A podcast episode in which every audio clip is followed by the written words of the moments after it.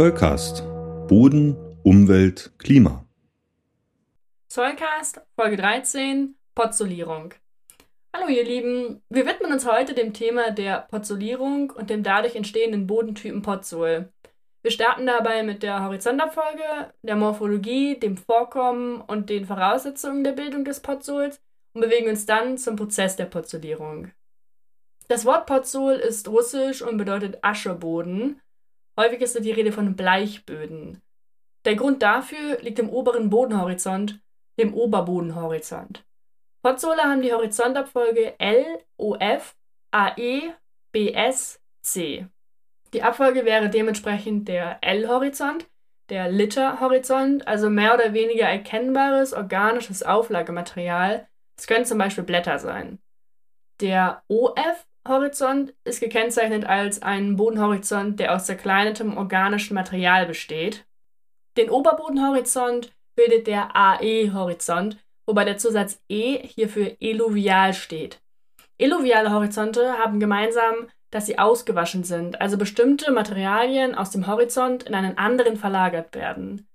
Beim Potsol ist der Horizont meist gräulich. Den darauffolgenden Unterbodenhorizont, der BS, ist im Potsol auch als Illuvialhorizont bezeichnet. Er zeigt durch den Zusatz S, dass hier Sesquioxide illuviert, also akkumuliert werden.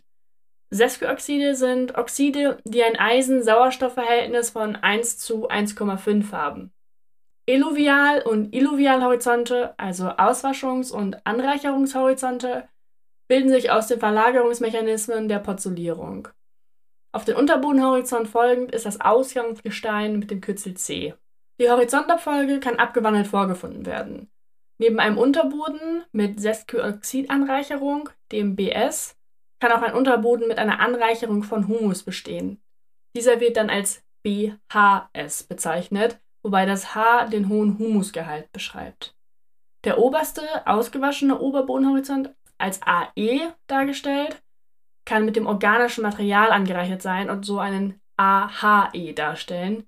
Der Übergang vom Unterbodenhorizont zum Ausgangsgestein ist meist nicht scharf. Es kann hier auch zum Auftreten eines verwitterten Unterbodenhorizontes kommen, welcher dann als BV bezeichnet wird. Zusammengefasst kann man sich also unter einem Podzol folgende vereinfachte Abfolge vorstellen. Organisches Material, ein grauer Oberboden, ein brauner Unterboden und das anschließende Ausgangsgestein. Wie vorhin schon angesprochen, hat der Podzol russische Wurzeln. Es liegt nahe, dass der Boden in Russland vorkommt. Die globale Verbreitung läuft sich vor allem auf gemäßigtes und kalt gemäßigtes Klima. Da schließen neben Russland auch Skandinavien, Kanada und alpine Regionen sowie auch Tiefebenen in Deutschland ein. Während in der kaltgemäßigten Zone der typische Podzol existiert, ist der Nanopodzol in alpinen Region vertreten und der Humuspodzol in den Tiefebenen. Teilweise ist der Podzol sogar in den Feuchttropen anzutreffen, jedoch nur bei reinem Sand als Bodenart. Die Podzolierung ist die Verlagerung von organischen Stoffen, welche im Boden gelöst vorkommen. Aluminium und Eisen sind im Boden komplex gebunden und werden bei der Umlagerung mitverlagert. Voraussetzungen und Verstärker für den Prozess der Porzolierung sind ein nährstoffarmes Ausgangssubstrat, also der C-Horizont, nach Möglichkeit saures organisches Material, durch zum Beispiel Nadelwald oder Heidematerial und episodenweise Regenfall oder Schmelzwasser. Das mag abstrakt klingen, deshalb dröseln wir das kurz auf. Es geht also jetzt vor allem um die Verlagerung von Sesquioxiden, also den Eisenoxiden. Der Auflagehorizont, also der O-Horizont, verfügt in den kalt gemäßigten Gebieten meist über Nadelstreu. Im Oberbodenhorizont, dem A-Horizont, ist daher viel verwittertes organisches Material, also viel Humus vorhanden. Der Humustyp unter einer solchen Vegetation wird Moor genannt und enthält viele organische Säuren. Dabei ist es wichtig, dass ihr den Humustypen nicht mit dem Moor verwechselt. Über das Moor haben wir in der letzten Podcast-Folge geredet. Die Säuren im Humustyp Moor sind sehr wichtig für die Porzolierung. Durch das milde bis kalte Klima verwittern Humus und Säuren sehr langsam. Der pH-Wert ist sehr niedrig und die biologische Aktivität sehr gering. Dadurch wird nur sehr wenig Material zersetzt, was zu einer Akkumulation von Humus führt. Kommen wir jetzt zur Verlagerung bzw. der Komplexolyse. Dafür benötigen wir die organischen Säuren, die als Komplex- und Chelatbildner wirken können. Diese könnt ihr euch vorstellen wie kleine Greifarme, die selbst negativ geladen sind und sich um die positiv geladenen Ionen wie Aluminium und Eisen schließen und diese so aufnehmen. Die gebildeten Komplexe sind metallorganische Komplexe.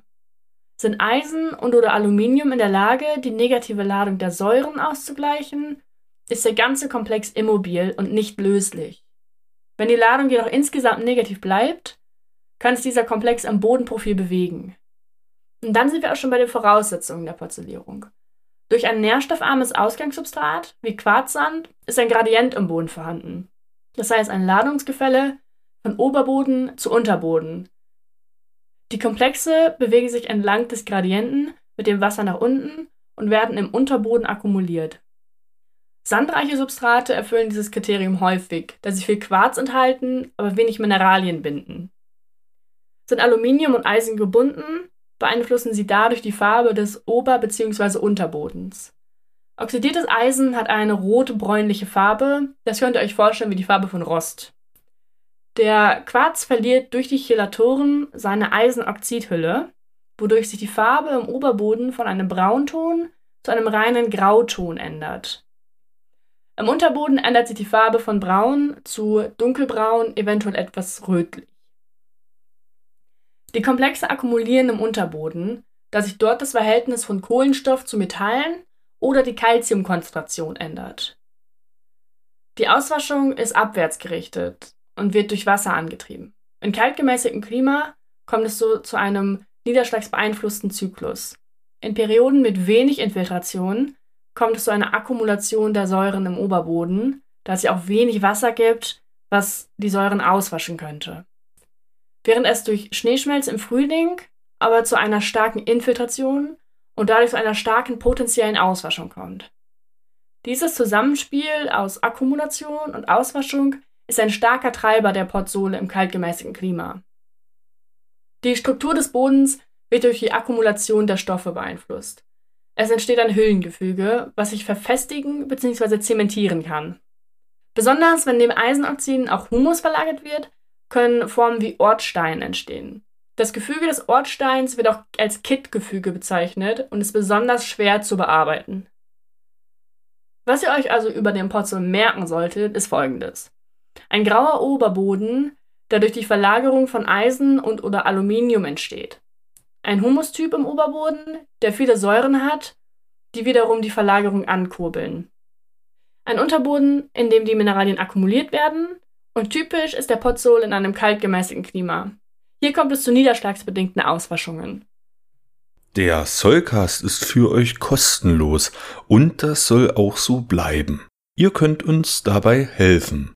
Zum Beispiel durch eine kleine Überweisung auf das Geschäftskonto oder via PayPal. Wie das genau funktioniert, seht ihr auf solcast.de unter dem Punkt Unterstützen.